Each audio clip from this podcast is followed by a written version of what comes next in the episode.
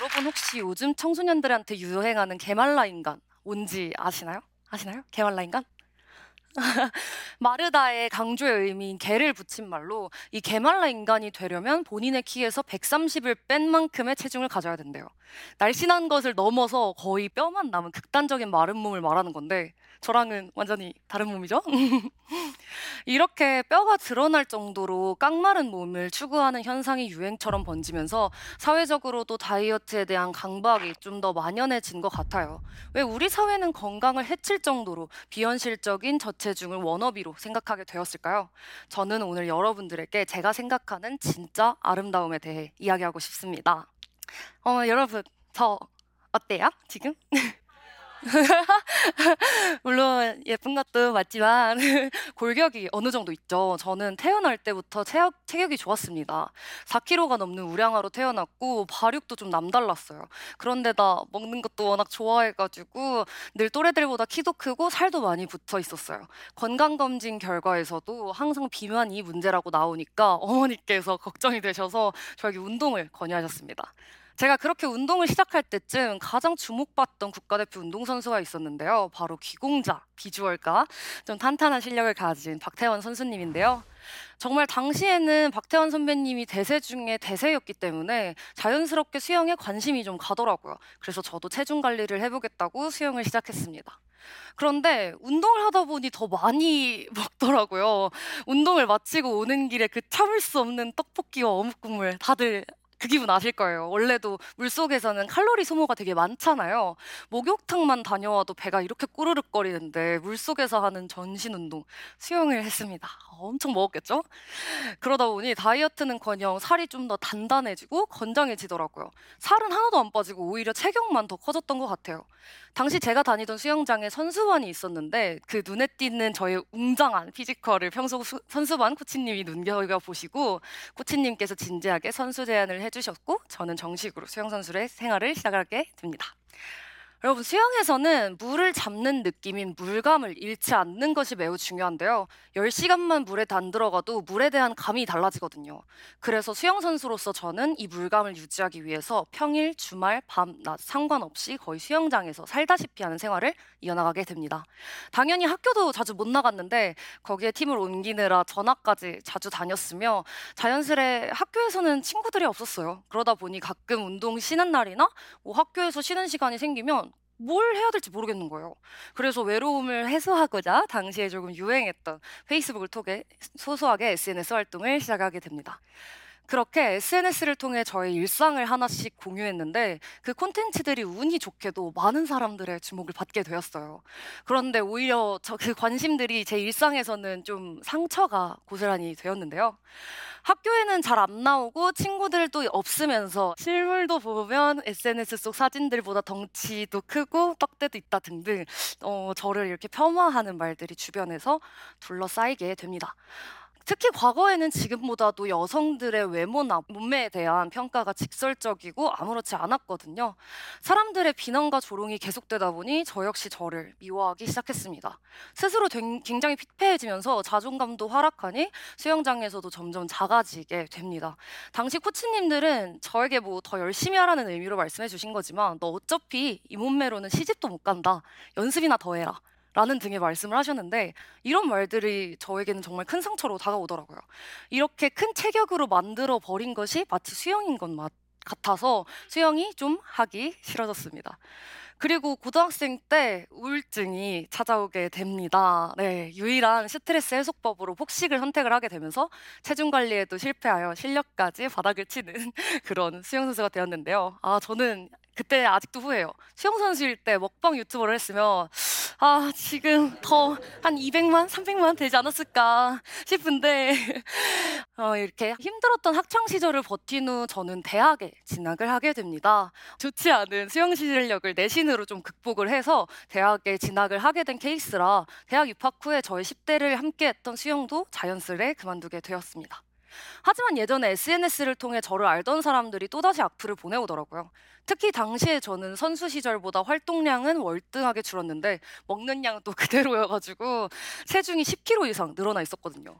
몸매에 대한 비판적인 말들에 10대 시절의 트라우마가 되살아나면서 저의 일상은 다시 우울함 속으로 들어가게 됩니다.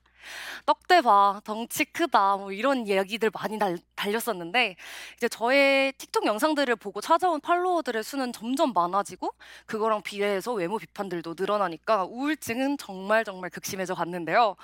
어, 지금 굉장히 밝은 모습으로 여러분들께 소개를 하고 있지만 오죽하면 학교 상담센터에서 심리 상담을 받았었는데 그 결과가 너무너무 심각하게 우울증이 너무 심하게 나와서 자살하지 않겠다라는 각서까지 작성을 해야 될 정도였어요. 정말 밝은 사람으로만 보이는 제가 그런 면이 있다니까 좀 안 믿기시죠? 점점 위축되고 자기 비하에 빠져가던 저를 보다 못한 대학 친구들이 어느 날 저에게 바디 프로필을 제안했습니다.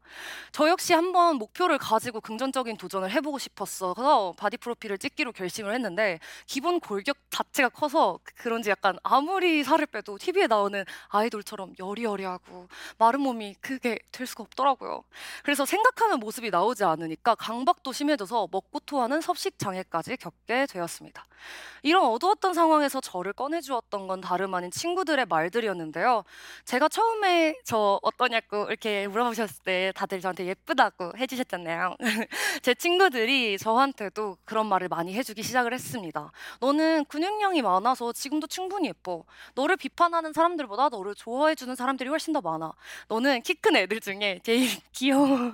이런 말을 해줬는데 제 친구들 진짜 좋죠. 여기 앞에도 있는데 저는 그때까지 한 번도 제 외모나 몸매에 대한 긍정적인 말을 듣지 못했던 거예요. 저를 비판하는 말들에 갇혀 학창 시절 내내 제가 정말로 못생기고 보잘것없는 외모와 몸매를 가졌다고 생각했어요. 정말로요. 그런데 그 따뜻한 말의 힘이 정말 크고 사고의 전환이 정말 중요하다는 것을 알게 되었어요. 제가 이런 말들을 들으며 처음으로 저와 저의 일상에 대해 다르게 보게 되었거든요. 저는 물론 마르진 않았지만 탄탄한 건강미가 있고요. 제 콘텐츠에도 물론 악플들이 여전히 있지만 응원하고 칭찬해 주시는 분들이 훨씬 더 많아졌어요.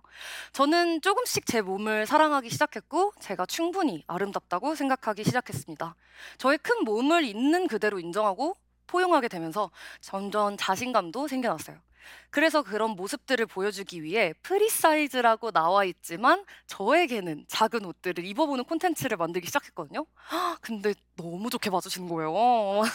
완전 예쁘게 봐주시는 거예요. 그래가지고 저는 정말 그때 깨달았던 것 같아요. 중요한 건 마른 몸무게나 사이즈가 아니라 진짜 나 자신을 사랑하는 그 당당함에 있었다는 걸. 그래서 그때부터 스스로를 있는 그대로 사랑하자라는 취지의 콘텐츠들을 틱톡을 통해 본격적으로 전파하고 있습니다. 그리고 여러분 제가 체대생이잖아요. 앞서서 이제 말씀드렸던 게말라 인간은 이론적으로도 정말 말도 안 되는 기준입니다. 진정한 건강과 아름다움은 체중이 결정하는 것이 절대 아니더라고요. 여러분, 저는 저에게 맞지 않는 몸이 되려고 노력했던 시절엔 내내 너무너무 괴롭고 저를 있는 그대로 인정하고 나서부터는 너무너무 행복해요. 실제로 제가 정말 괴로웠던 때와 지금을 비교해 보면 사실 사이즈 차이가 엄청 크게 나지 않아요. 그런데 예전에 저와 지금의 저는 보기에는 너무 다르고 밝죠? 제가 스스로 저를 사랑하기 시작을 하면서 표정이나 말투, 태도, 몸의 자세까지 모두 달라졌거든요. 이렇게 같은 사이즈로도 충분히 다르게 살수 있다는 것을 알고 나니까 예전에 저한테 좀 많이 미안하더라고요. 내가 나를 스스로 아껴주기만 했다면 예전에 저도 지금처럼 충분히 예쁠 수 있었을 테니까요. 저는 오늘도 틱톡에서 나만의 당당한 아름다움을 얘기하고 있습니다. 여러분들도 저의 틱톡 콘텐츠들을 보시면서 아름다움에 대한 나의 기준이 과연 어디에 있는지 꼭 한번 생각해 보셨으면 좋겠고요. 그 아름다움의 기준을 절대 외부에 두지 않으셨으면 좋겠습니다. 외부의 시선에 맞춰 나를 바꾸기보다는 본인의 시선으로 진정한 자신을 알아봐 주세요. 모든 여성은 마르지 않아도 진심으로 예쁠 수 있습니다. 제가 뭔가를 챙겨왔는데 주섬주섬 꺼내보겠습니다. 바로 500원인데요. 제가 지금 들고 있는 건 진짜 하기 그려진 500원이에요. 제가 이 동전을 던져서 잡았을 때 앞면이 나오면 500원이고 뒷면이 나오면 300원인가요? 아니죠. 500원짜리는 항상 500원이에요. 어떤 면이 나와도 그 안의 가치는 바뀌지 않습니다. 타인이 나를 볼 때 어느 면을 보더라도 나라는 사람은 변하지 않습니다. 스스로를 인정하고 받아들이는 순간부터 나를 더 사랑하게 되고 건강한 생각까지 가질 수 있으리라 생각합니다. 더 나아가 나라는 사람만이 가진 고유의 아름다움도 발견하게 될 거고요. 제가 그랬던 것처럼 여러분들도 행복하셨으면 좋겠습니다. 지금까지 제 이야기를 들어주셔서 너무 감사합니다. 저는 항상 부족하지만 성장하는 노력형 청재, 노력형 천재 여성 틱톡 크리에이터 노은솔이었습니다. 감사합니다. Mm-hmm.